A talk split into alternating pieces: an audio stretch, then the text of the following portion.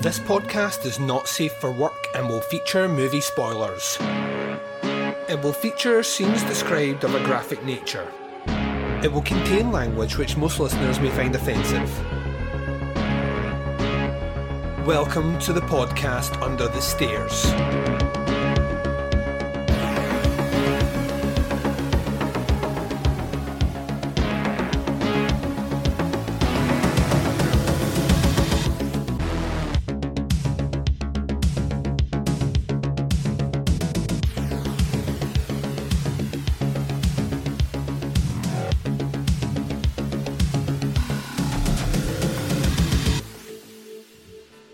Hi, everyone, and welcome to the podcast Under the Stairs. This is episode number 400. I'm your host, Duncan McLeish. Welcome to the show. Up on episode 400, we're kicking off. That's right, it's time. It's time. It's Vader time? It's not Vader time, it's Summer Series time. That's a outdated wrestling reference. And that shows my age, and I don't care. Yeah, it is summer series time. We are kicking it off for 2022. 10 weeks of podcast content spanning 40 episodes and covering a plethora of movies with umpteen guest hosts from many time zones all over this globe. I'm incredibly excited to be bringing this back. Now, before we get into anything too spurious, or too detail heavy, let's basically give you an intro to what we're doing this year. I will try and keep this brief, but essentially, we are picking our third seeded pick for each year from 1970 through to 2009. The goal is making sure that those third picks are in place for the massive Thunderdome Roundtable, huge event that will be coming your way as Summer Series 2023 concludes this epic run that we've been doing now for six years as it stands just now. So, yeah, we are picking movies that may have almost made the original series runs but didn't quite. There are, of course, new entries depending on how the hosts pick. And ultimately, what you're going to get is a ton of bants, a ton of confrontation, a ton of jollies, and also some mysterious shit as we go along.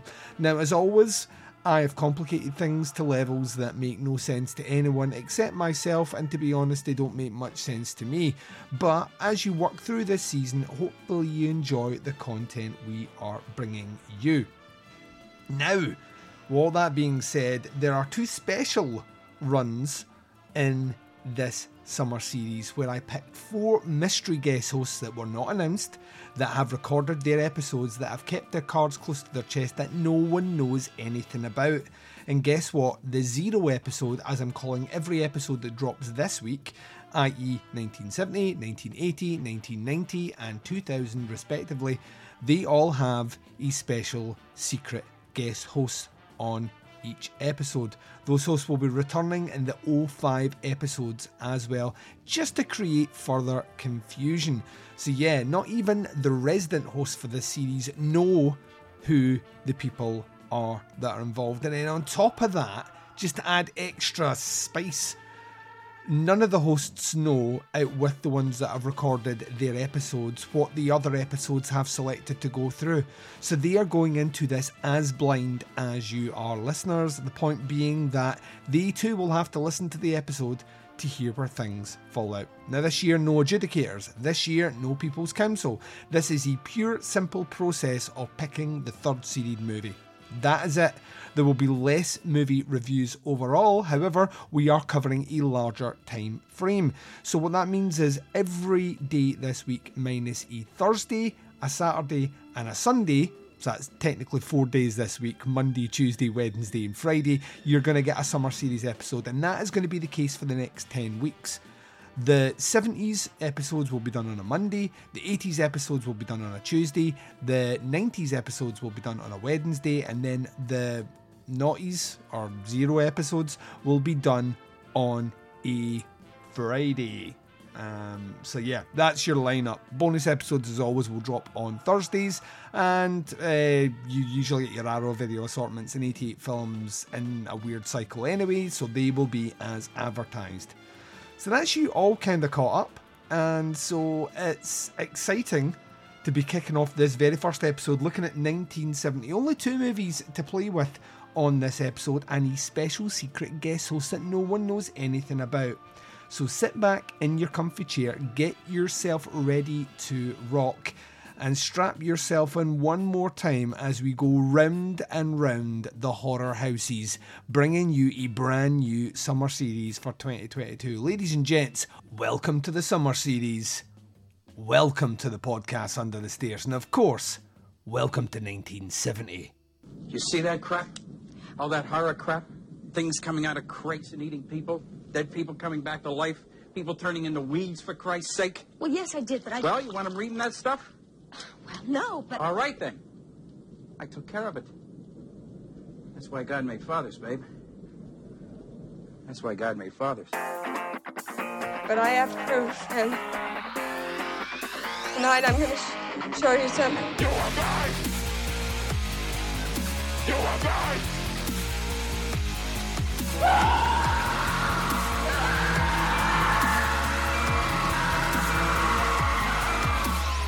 Every humiliation which stood in his way could be swept aside by this simple act of annihilation. You are mine! Murder. Lick my plate, you dog bitch! Murder. Lick plate, you dog bitch! I believe in the life eternal as promised to us by our Lord Jesus Christ! It is time to keep your appointment with the Wicker Man. Boy! Boy! Boy! Boy! What do you want?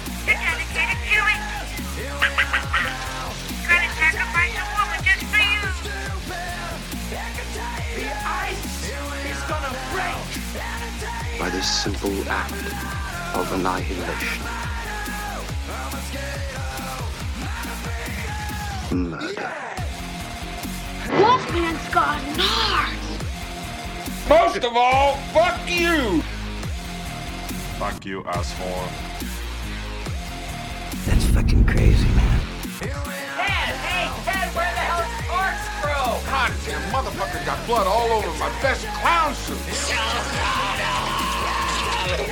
You stupid bitch, you filthy slut! Did you fuck with me? Most of all, fuck you! Because I cut off his legs. And his arm. And his head. And I'm gonna do the same to you.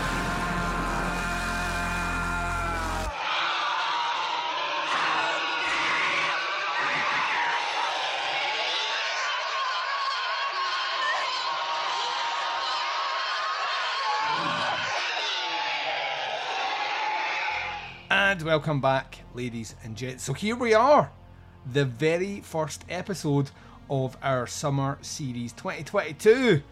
Oh, I know you're thinking to yourself, Duncan, how can we handle all this content? Well, yeah, I mean, that's a good question. I'm not going to tell you to live your life, I'm just going to say clear some space every day so you can follow the episodes as they drop every single day.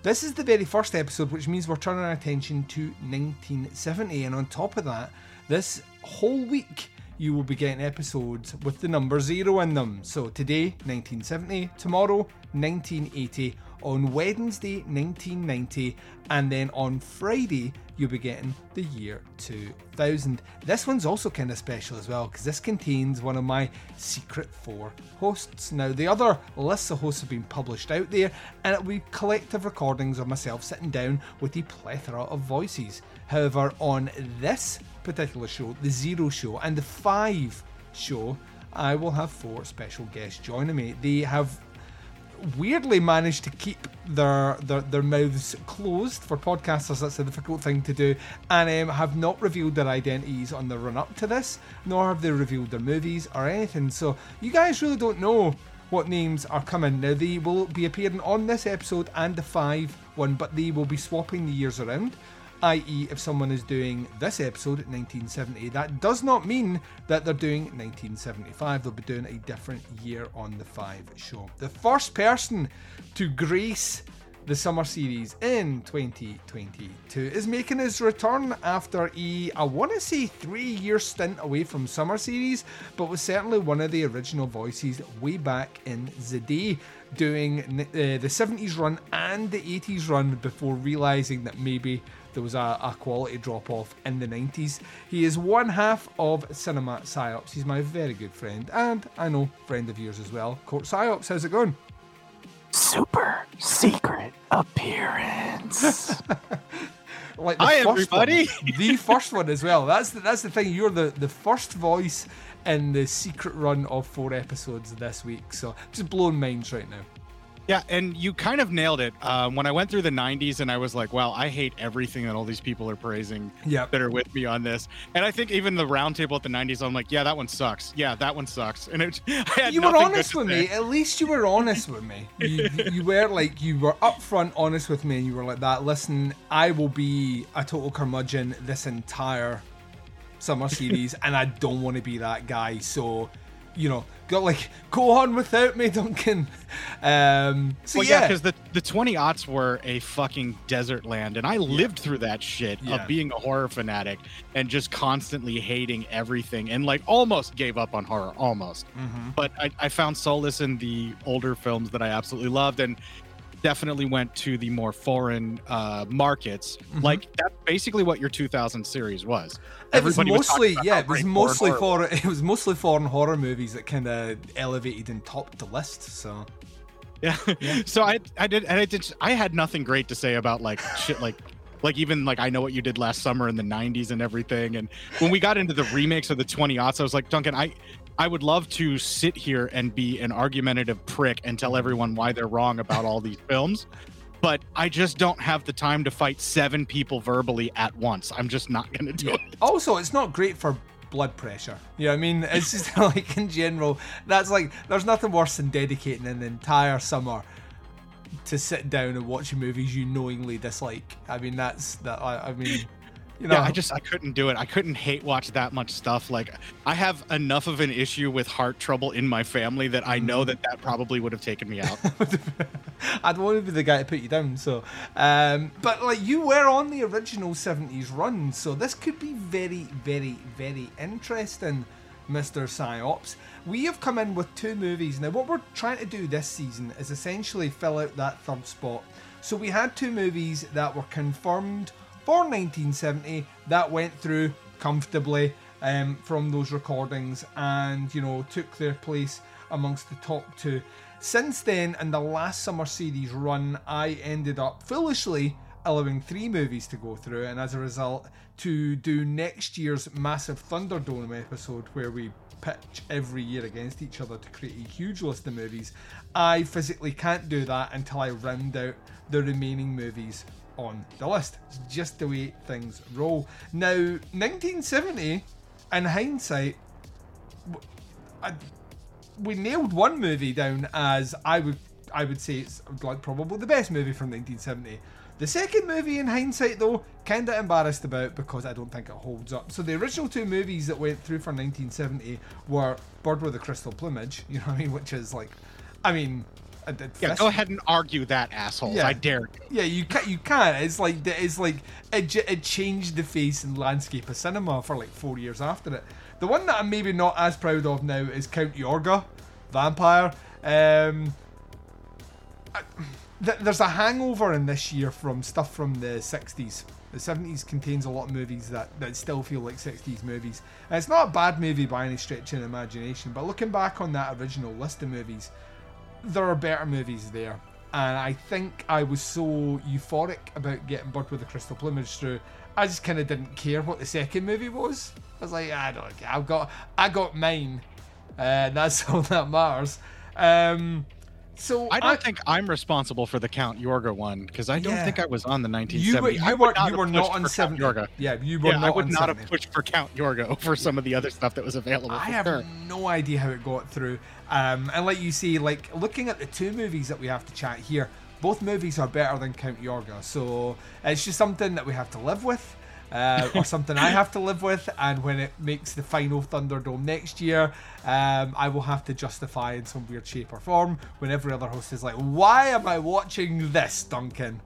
And I My advice to you is to blame the co-host that was on that episode Mm-hmm. that it's all their fault that it was Count Yorga and dump it all on them and just throw them completely under like a herd of buses. I like that idea, and I will do that. That sounds like that sounds like the The reason Matt's on my show, my man, is so I can throw him under the bus at all times. Uh, we have two movies to discuss here. Like I say, that are better than Count Yorga. Um, it will be interesting to see. we will be able to see. Uh, my, ar- my argument for which one goes through at this point becomes null and void because the one thing that I needed you to say on this episode you have said, and I'm I'm good now. yeah, there we go. It's like yeah. I- As I- hey, listen. I aim to please. Um, so we've got two movies to discuss here. Each of us have picked that movie. At the end of this episode, we will have a movie which will sit as the third place moving forward, and we've picked two very different movies, um, but really indicative actually of the time. One of them made its way to the glorious video nasties list, and the other one marks a kind of weird turning point for one of uh, horror's strongest villainous actors of all time.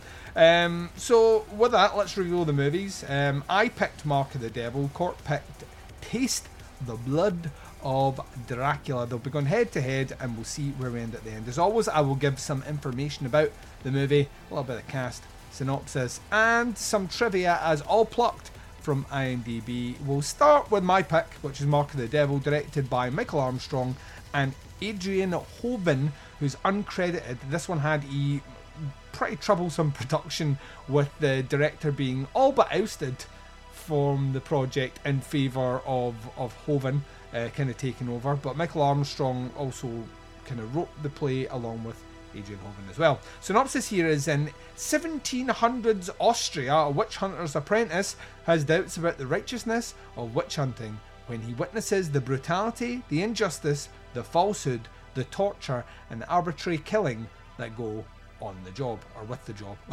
With the job sounds better than on the job. Um, this movie stars Herbert Lom, the great Herbert Lom, the great Udo Kier, who looks so young in this movie. It's fucking scary. Um, Olivera Katarina, Reggie Nalder, and Herbert Fux.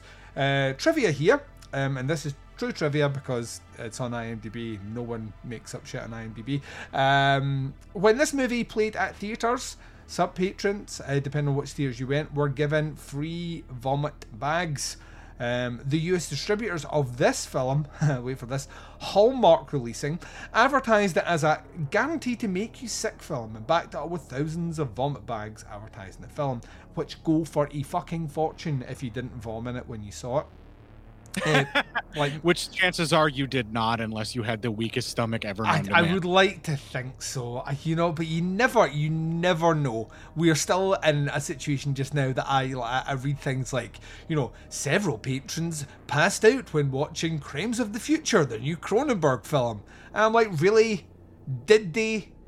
Did they actually? And if they did, like, what did they expect? It's fucking Cronenberg.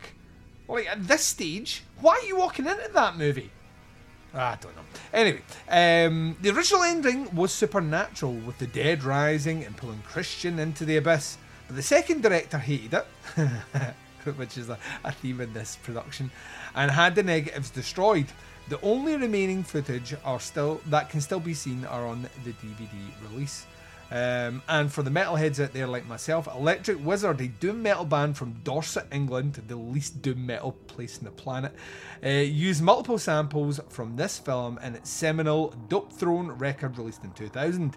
The band also dedicated the song I, the Witchfinder, to the movie, telling the story of an evil witchfinder falsely accusing people of witchcraft. Um, after it was already censored for its theatrical release, the film was banned in Germany, as you do, uh, and from its release um, in the 1980s until 2016, which was when that film finally got off the banned list in America. Only then the banishment was lifted after the Texas Chainsaw Massacre from 1974.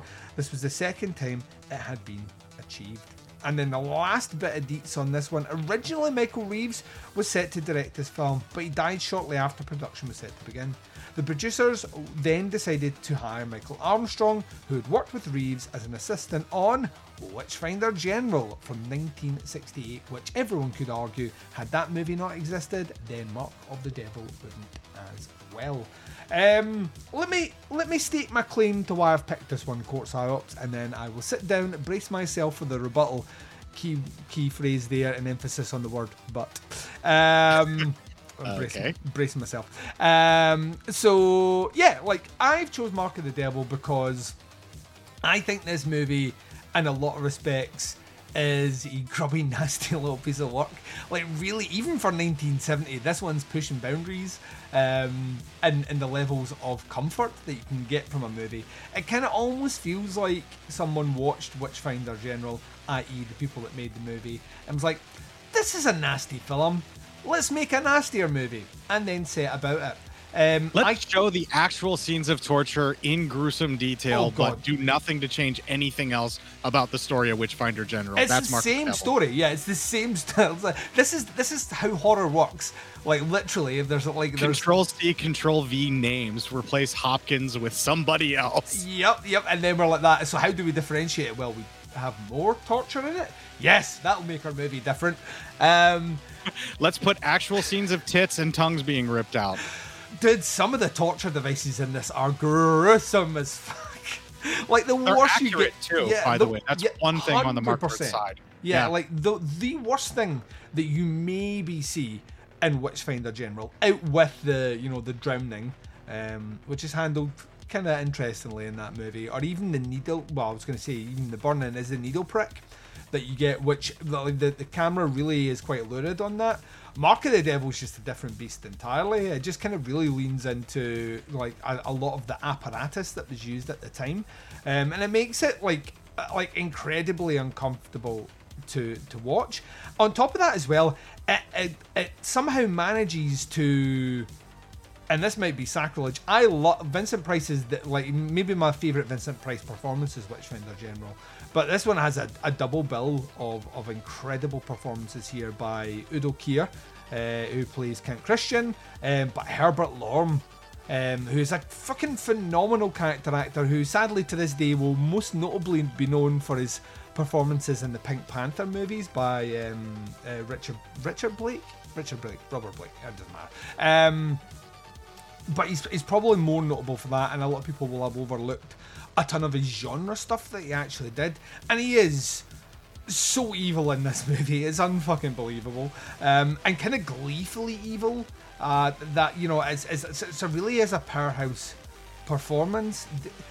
There's a part of me that has grown into this movie over time. Like the first time I watched it, I found it like genuinely genuine un- unpleasant with very little if, if any redeeming features but what's kind of worked with me as i've got older is and i don't think this was an intention of the filmmakers at all but the idea of male oppression over uh, over women um, as a potential this is where we could be heading again um, is, is kind of highlighted really well in Mark of the Devil. Like, see when men are uh, not held accountable for anything at all um, and can act upon their whims. Um, this is where the world takes us, people. like, this is right here. like, Mark of the Devil. That's what it does.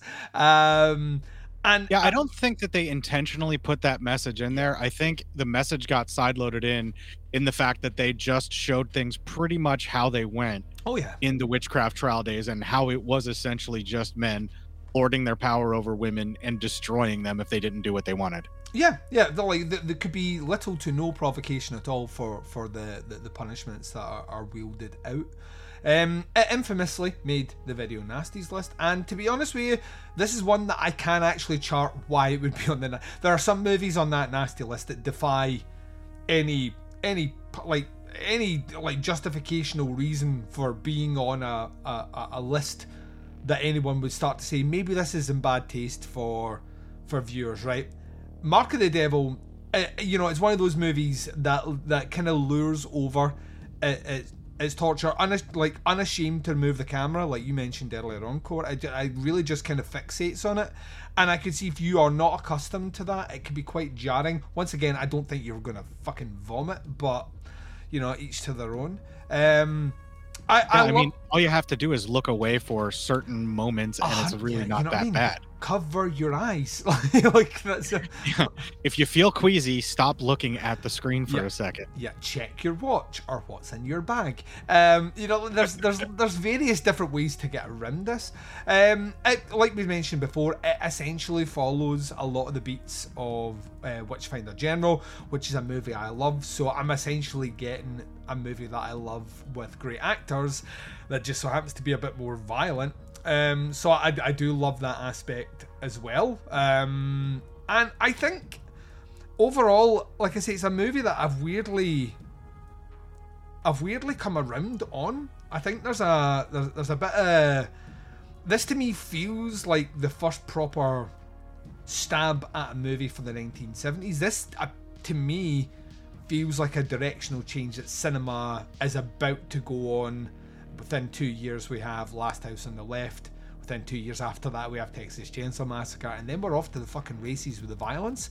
Um, so this kind of feels like out of all those movies that are on that list that we originally covered in the 1970s Mark of the Devil is the one that I think from an American point of view and this is not an American movie but from an American point of view is kind of predicting where a lot of that cinema is going to go in terms of just like graphic violence in cinema. Um, and weirdly, it's you know, like I said before, it's a it's a, a German finance movie. So, like you know I mean, it's a German finance movie which was banned in Germany until 2016. Well played, Germany. Well played.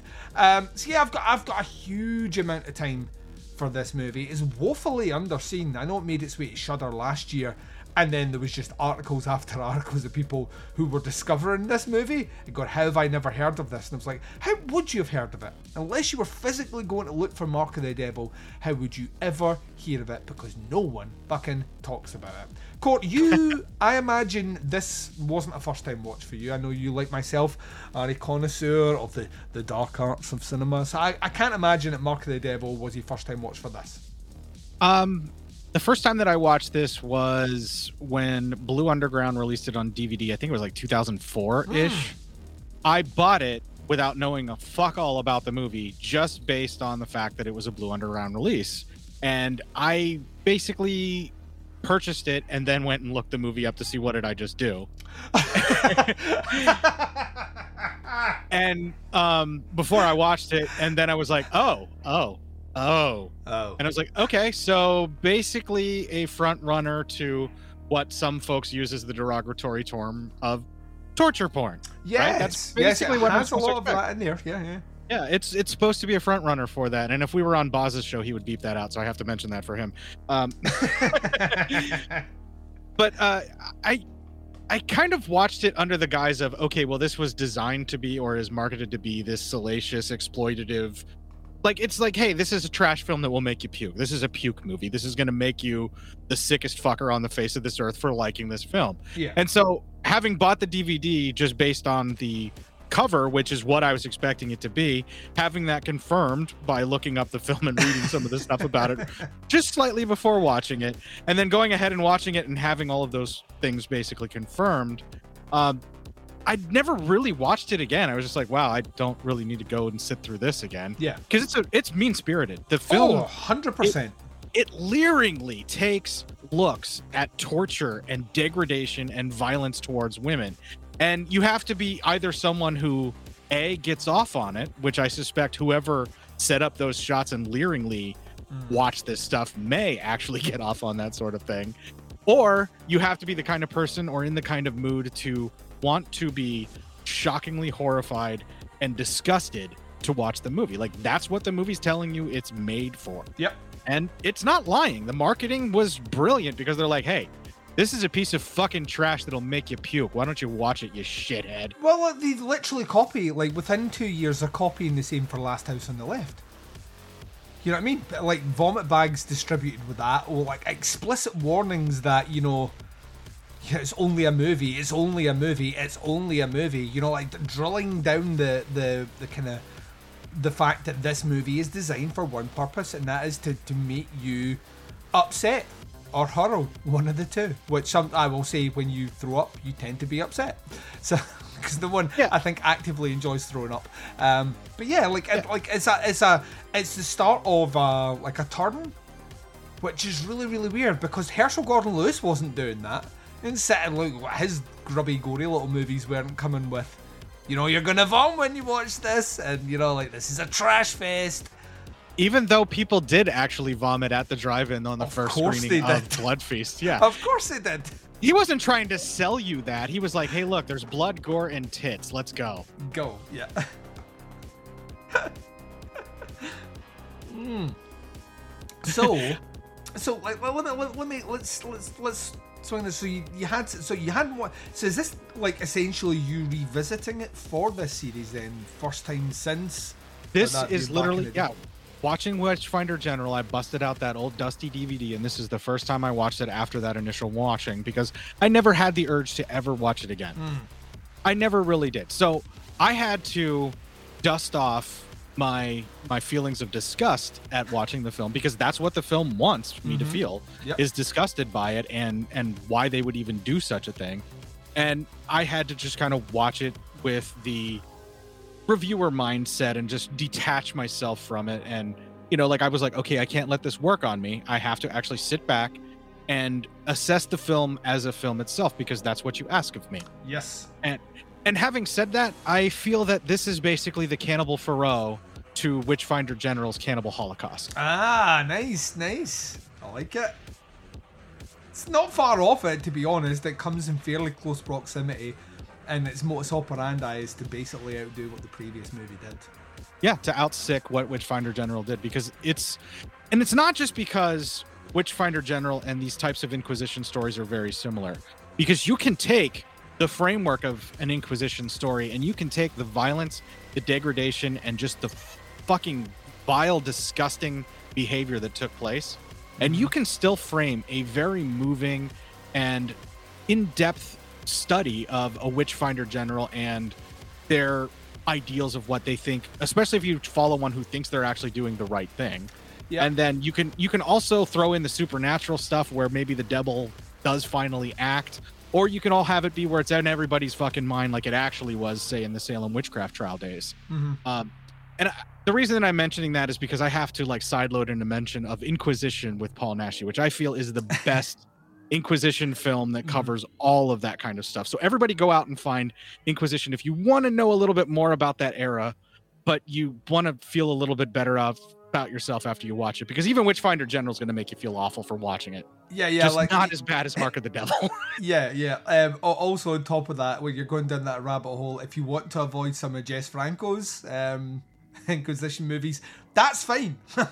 Don't feel that you need to deep dive that far because those movies can be a slog. well anyway anytime i can steer people towards a paul naschy movie i'm going to do it Yeah, of course, of course. It's a sensible move. It's an appropriate move, one would argue.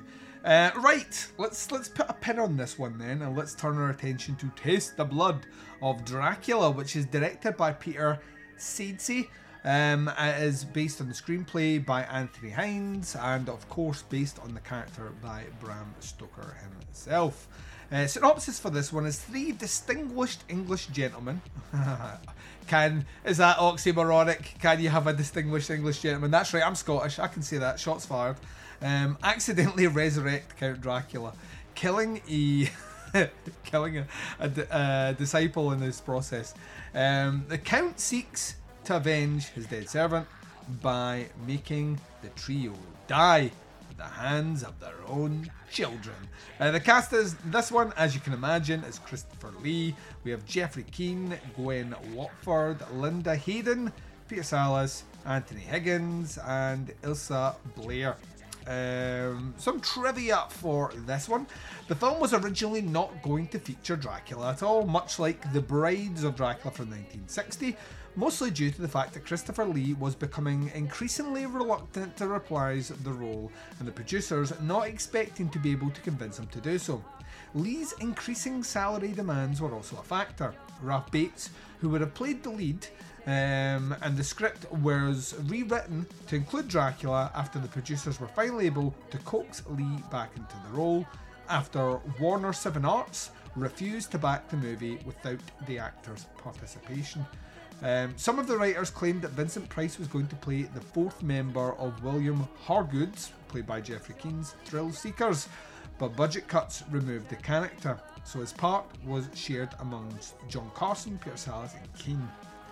Uh, one of the few Hammer Dracula films that was actually rated R, Taste the Blood of Dracula, was not only able to push the envelope in its depiction of nudity and violence, but also its dark themes as well. Interestingly enough, I love this idea that, you know, Christopher Lee was starting to get fatigued on Dracula. This is one of four Dracula movies he did this year, though. Um, he played Count Dracula uh, in this movie. In the movie Count Dracula, um, the movie One More Time, and Scars of Dracula. So, you know, not want to be typecast as Dracula at all. Try to move away from it. For I don't year. think it was so much that being typecast as Dracula. He just got so tired of how far afield of the actual text. Oh, the, the some of the dialogue. to bring that yeah, in. Yeah. Oh, some of the dialogue in these movies, like towards towards his ultimately reprising the role minus dialogue, which is like- which is like the, the only time I've seen that in recent memory is that Nicolas Cage movie Wally's World, where uh, um, where he plays that whole role silent.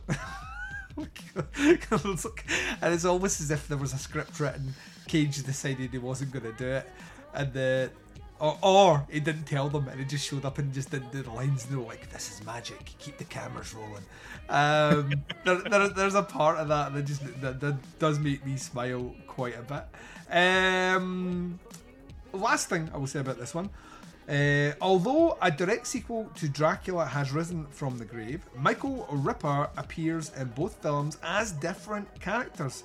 He would also go on to feature in the next of the series, which was Scars of Dracula, as a third character, although that film is also not a direct sequel. Why are you trying to make sense of the Hammer Dracula films, IMDb? There ain't no sense!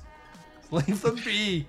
They're all Well, their this one follows Dracula has risen from the grave and how he dies there, sort of. But Kinda, yeah, kinda, Yeah. kinda. It's- but it's- I mean, even Dracula has risen from the grave, jumps from a different time frame and different village and all Yeah. that bullshit. Anyway, so yeah, don't try to make sense of them. Just watch them and enjoy them while they're on screen. For yeah, this is sake. this is not this is not the series to red web on the wall. You know what I mean? That's that is a fool's errand.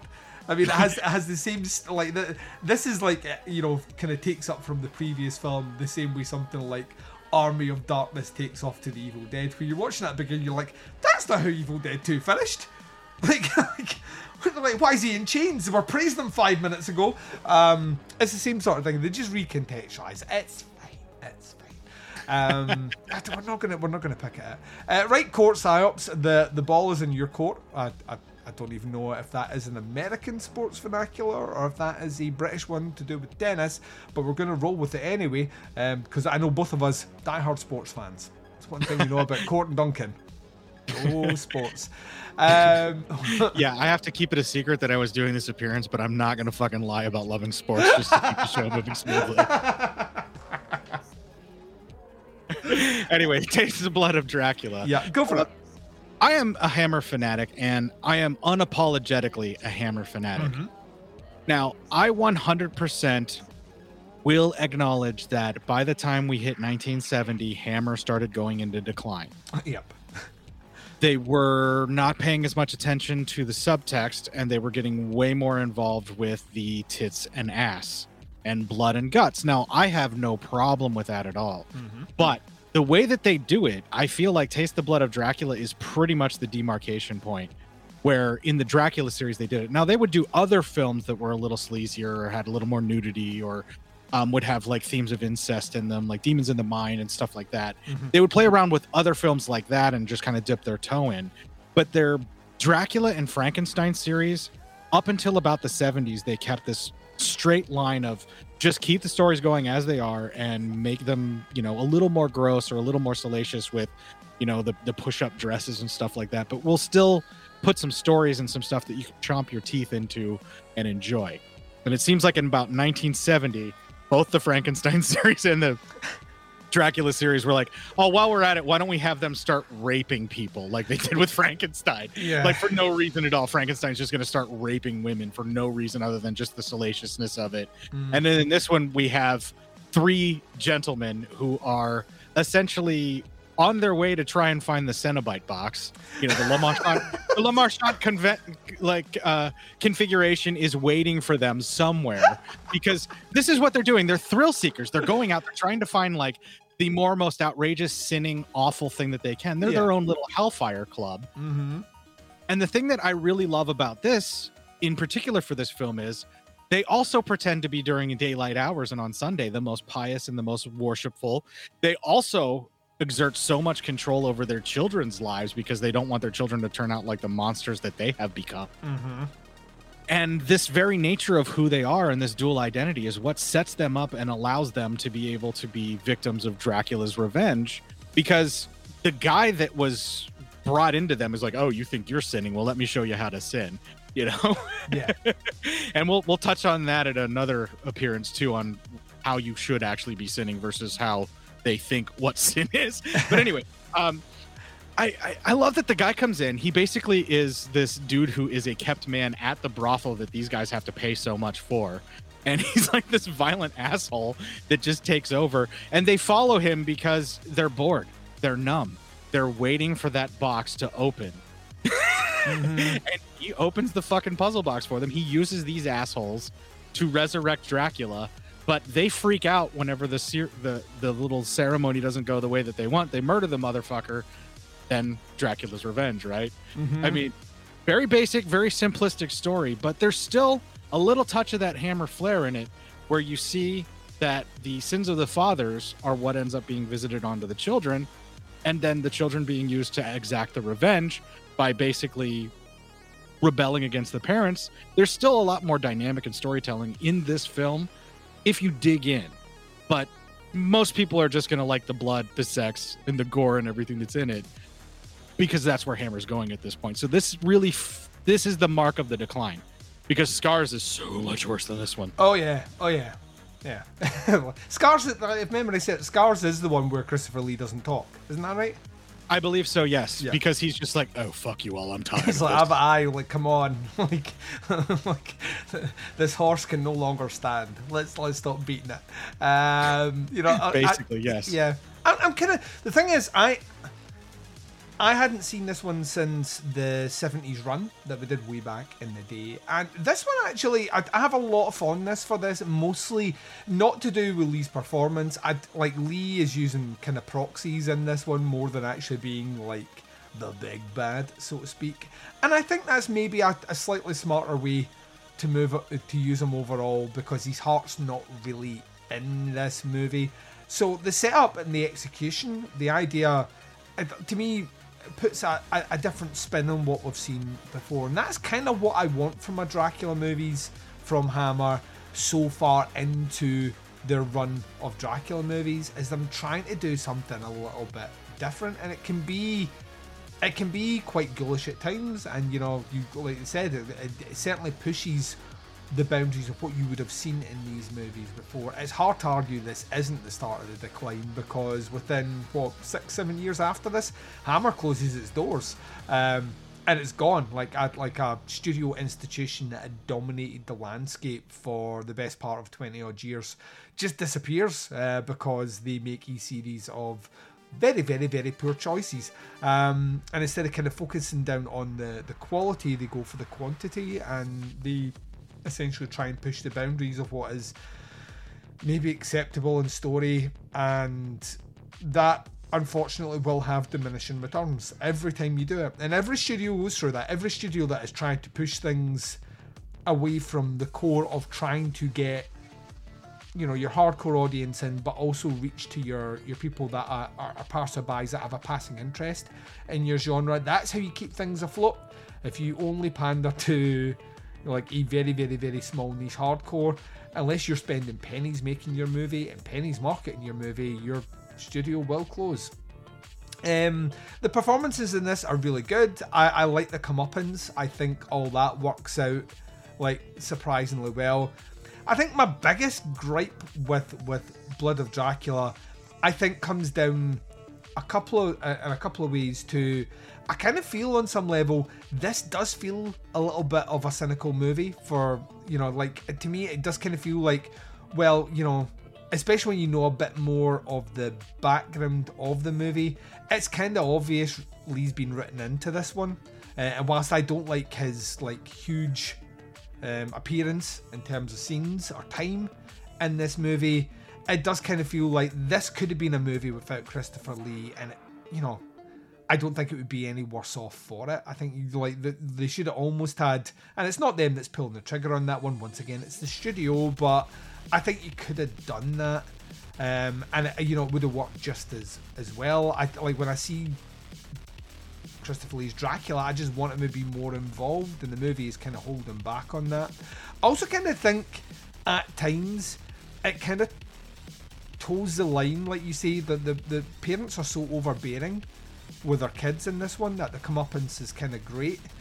And I, I love that aspect, but it, to me, it doesn't have the. It doesn't have the kind of the, the, the kind of the meanness at times of something like Theatre of Blood, where we were getting you know vengeance wrought by someone by someone wronged um, and that one's played more as a horror comedy, but it's arguably like a, a, much more a much more full on exercise and and kind of comeuppance. So you don't quite get that either. I think some scenes in this movie feel a bit cheap, even by Hammer standards. Definitely not as cheap as what's about to come. Uh, and Court can back me up here as a, as someone that's went through them. Things get scars of Dracula. Yeah, things get uber cheap, uber quick. Um, so I, I, you know, I kind of, it, it kind of, it works on a few levels for me. It's probably, in terms of, of, of Hammer Dracula movies, it's probably the last one where I think they get all the stuff in the right place, roughly compared to some of the previous ones, which are you know you've got you've got some incredible works in there. Um, it's the it's kind of it's the last it's the last bastion of of what once was a proud tradition of a studio, but it's a it's a in my eyes it's, it, it, the flaws sadly are are a bit more visible than they would have been on previous entries, where you kind of look past them because of how much fun you're having. Uh, this one I'm having fun, but I'm still seeing those, you know, those cracks. Um, still seeing those, you know, those those scars, and that to me kind of kind of shortens it down a little bit. Also, I think it's not. It's not as, and I'm not going to say that the the Hammer movies always had the greatest casting, because they didn't. But this one to me is kind of a 50 50 split, in that some of the casting in this one is absolutely genius, especially if you grew up watching like um, like English movies in general, genre movies and stuff. There's a lot of great character actors in here. Some of the performances are a bit cringy, um, even by even by the standards of the time. They're not necessarily all that great. So um, mostly in the whorehouse, it gets really all over the top and a bit uh, yeah. excessive with the acting, and yeah. they're projecting for the back row. It makes yeah no well that's it. Yeah it, like it makes you wonder it makes you wonder like how that played at the time. You know what I mean? If you're if you're regular theater goers are are you know are enjoying that because like I don't know about this England was fairly reserved in the 70s so, um, they got a lot of their titillation from Hammer movies or Carry On movies but that's a different conversation for a different time some of those movies do not hold up. Um, oh, it's awkward humor. Um, so yeah, yeah. I, like I say, I, like I, another thing that I would lean into that I really enjoy, but I like, I really like the score to Taste the Blood of Dracula. I think it's really, really well done. The soundtrack, it, it, it kind of fits it. It's got a, a good amount of uh, dramatic.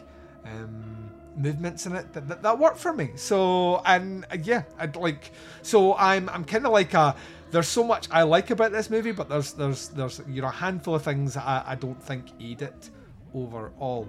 So that's my thoughts. Um, anything else you want to say about Taste the Blood of Dracula Court, or will we get down to the nitty gritty, my friend? Well, I did want to just kind of build off of the one thing that you mentioned um, earlier, where you said that it's very clear that Dracula doesn't fit into this film, that he just got shoehorned into later. Yeah.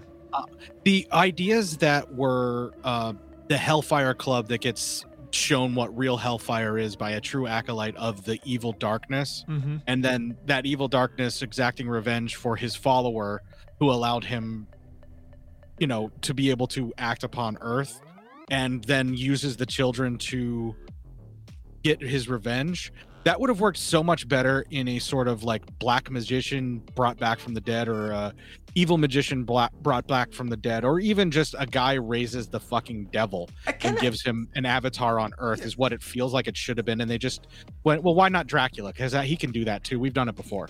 It kind of almost feels like weirdly it feels like the movie would be better suited to like an amicus productions or something you know what I mean? You'd still have access to the same pool of actors, but at least you're trying something a little bit different. And you know, when you're watching an Amicus movie, it's always the devil or the people are always dead. That's that's how every single movie ends in well, that yeah, Amicus series. They, to use another sports metaphor, they swing for the fences, and sometimes they make it, and sometimes they don't. But if you're just going to enjoy the swing, that's all that matters to you. A hundred percent. I couldn't have put that better myself.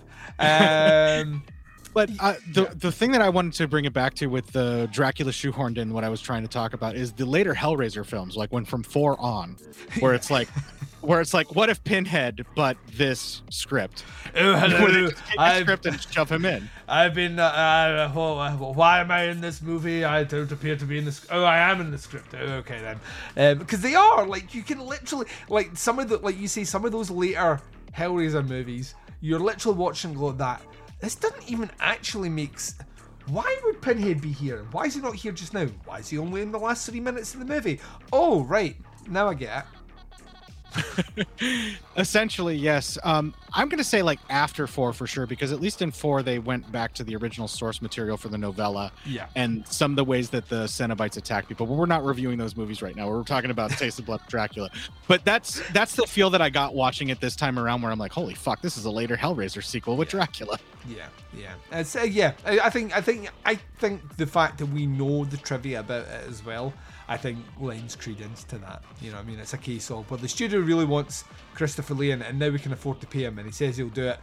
Uh, right, let's change the script. All right, he's the evil, he's the evil overlord. All right, we can do that.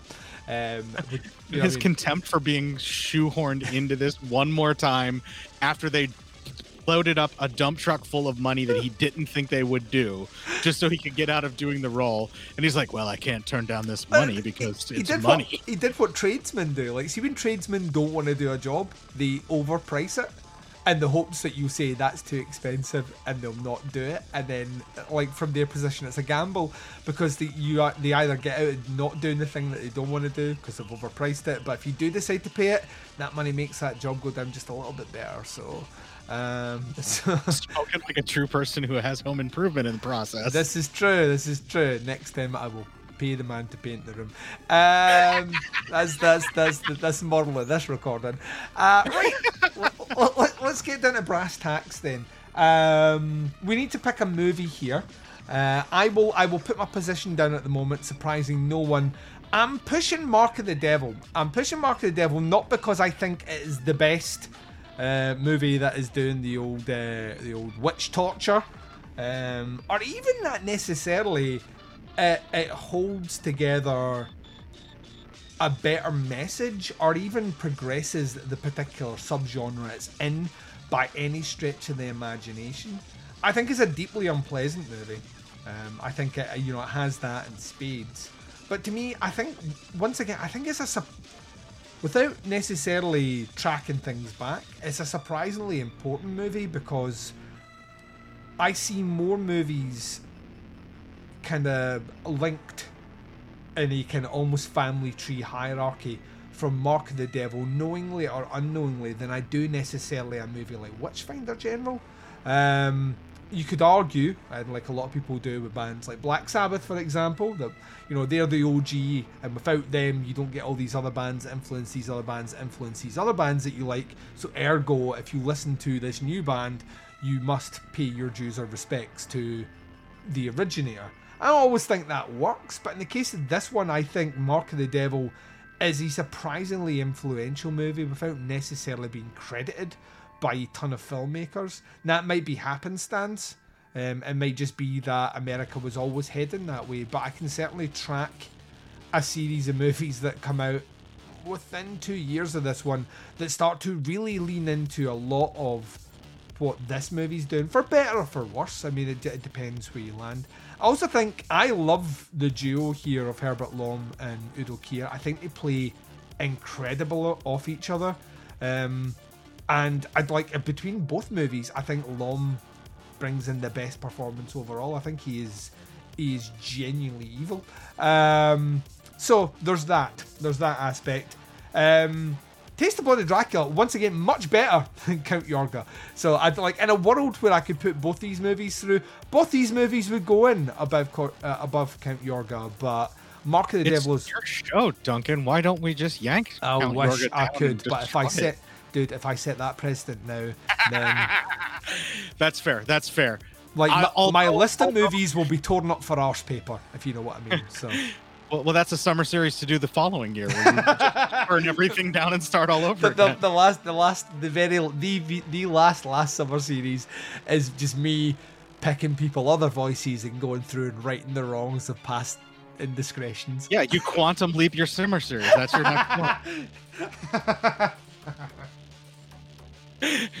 okay, we'll, we'll we'll really cut down to brass tacks here because I agree with everything you have to say with Mark of the Devil. Oh, nice. Just because I can't enjoy watching it does not mean that I do not acknowledge that it was extremely influential, that it was extremely controversial, and what it ended up doing was making a marketing campaign template that people rode for a really long time. Now, I'm not talking like William Castle did some shit that was above and beyond when it comes to being able to market a movie. Mhm. But what this film did relied on a really inexpensive airline style vomit bag with special custom printing on it.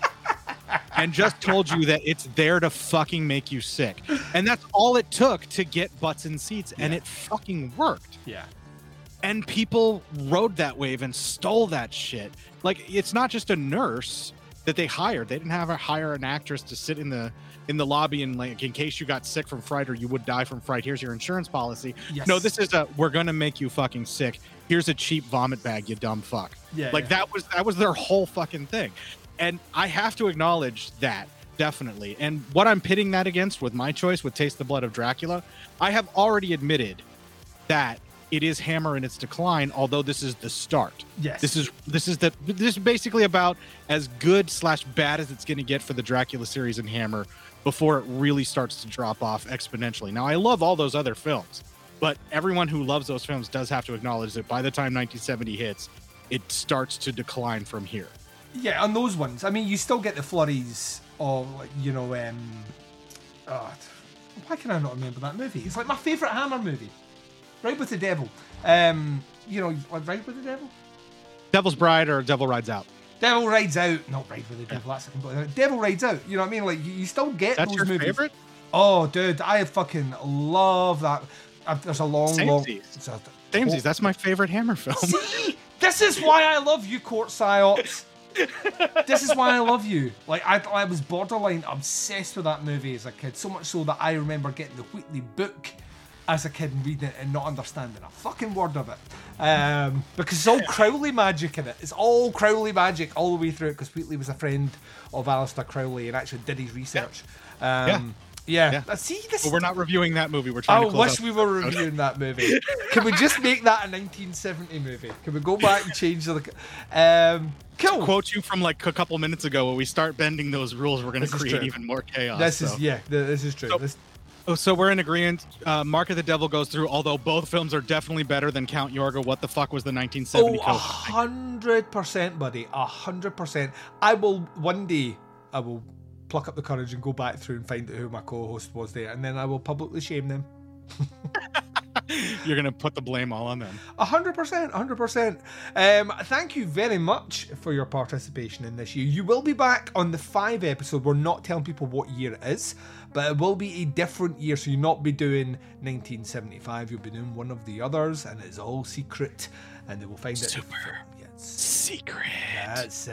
Appearance. That's how we do things. Um, you, however, have a podcast, a long-running podcast. Um, I mean, No it's the there. it's the it's the best show on Legion Podcast Network. I can say Aw. that. I can say that, Aw. buddy. I can say that I, because I just feel bad for everybody else because you just basically put them below us and we're awful. Like, just I like don't feel sorry for anyone on that network, including Bo Ransdell. That's right, Bo. You are a filthy whore, and you know it. Um, Wow. There we are. Shots, shots fired. He's in the summer series as well. I'm just as mean to him there as well. And let the people know where they can check out Cinema Psyops. Yeah, as you mentioned, it's on Legion Podcast. So the easiest place to find the show, legionpodcast.com forward slash cinema dash psyops dash podcast. Although you should probably subscribe to the Legion Patreon because then you get the pirate radio edit mm. where I get to play music that may or may not get copyright strikes anywhere else. but everybody be cool about that and don't mention that part of it. Yeah, no one, don't even acknowledge it. Don't even acknowledge, enjoy it without acknowledging Just, it. just subscribe. And I think you can pay the lowest Patreon level and still get the pirate radio edit, if I'm not mistaken. Boom. That, to me, sounds like a bargain. Oh, I agree. There Even are. I pay to be able to get it. and I make that shit. right, uh, Court will be joining us on an upcoming episodes. Keep your eyes and ears peeled for that, ladies and gents. How I, how, uh, however, how I, how I, however, I don't even know what that is. But however, I'm about to take my final break of this episode. When I'm coming back, I'll be recontextualizing what we just did here right after this.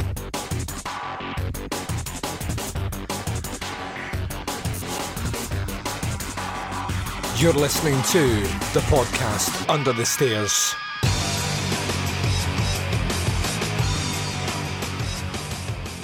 And you've been listening to the podcast Under the Stairs. This has been episode 400.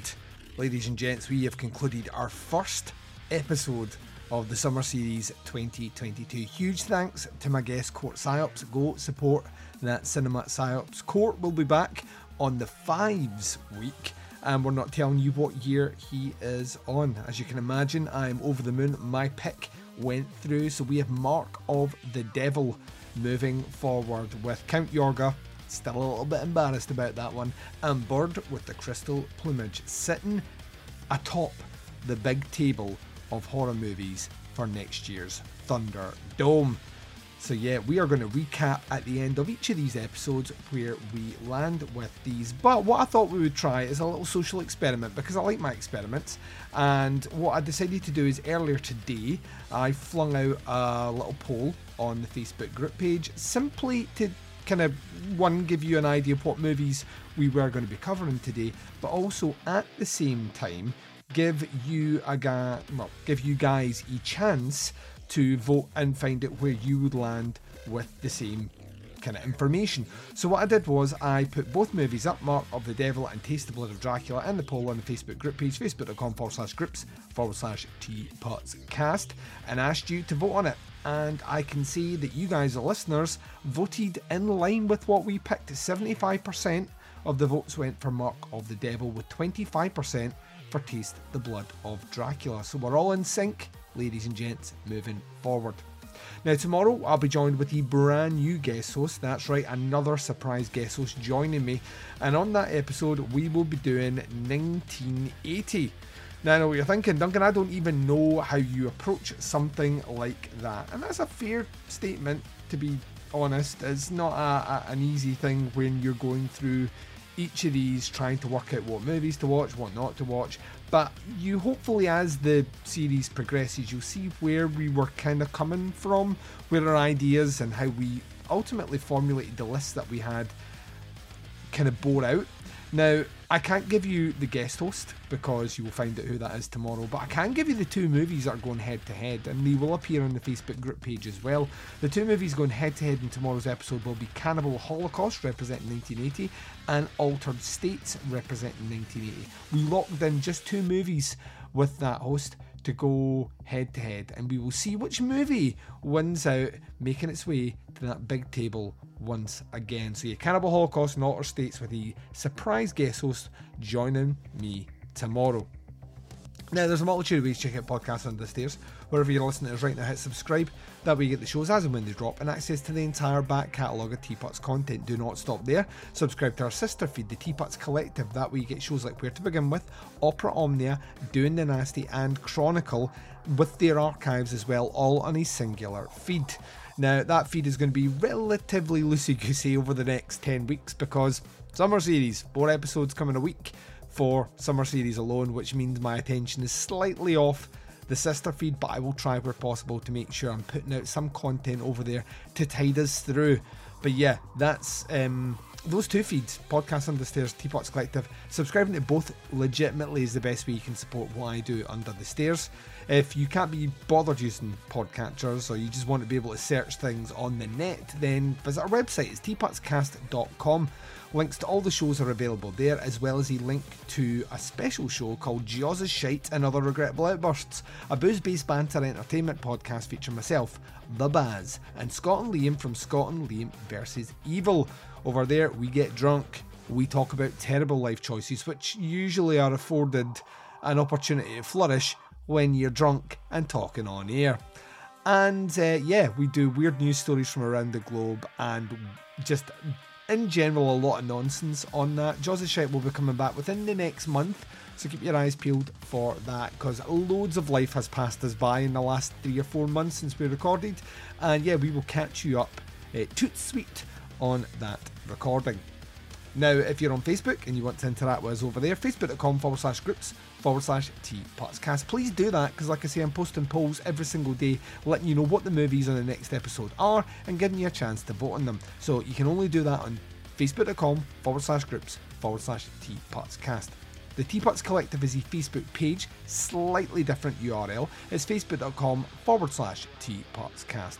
And if you want to be very interactive, posting weird news stories from around the globe, then you do that in the Jaws' Shite Facebook group page, which is facebook.com forward slash groups forward slash regrettable pod. The podcast Under the Stairs is, of course, returning tomorrow, bringing you the episode covering 1980 with one of my special surprise guest hosts, one of the Secret Four. And we will be discussing, like I mentioned just a little bit earlier, Cannibal Holocaust and Altered States. Only one can go through to the big table. Which one shall it be? What one do you want it to be, more importantly? Facebook.com forward slash groups forward slash Teapotscast. All that's left for me to say is I hope you enjoy this year's summer series. It may not be as intricate and complex as previous seasons, but trust me, this is just laying the best groundwork for what will be an insane year next year. And as always, it's a pleasure to do this content for you all through the summer. Also, Bazaween, we've announced what we're doing over there. Get excited. It's Phantasm. It's folk horror from around the world. It's going to be amazing and it's coming your way, kicking off 1st of October 2022. So, all that's left for me to say is wherever you are, ladies and gents, whatever the time zone is, and whatever you're up to in this big bad world of ours, please, please, please take care of yourselves out there. This is Duncan McLeish broadcasting live from under the stairs, and I am signing off.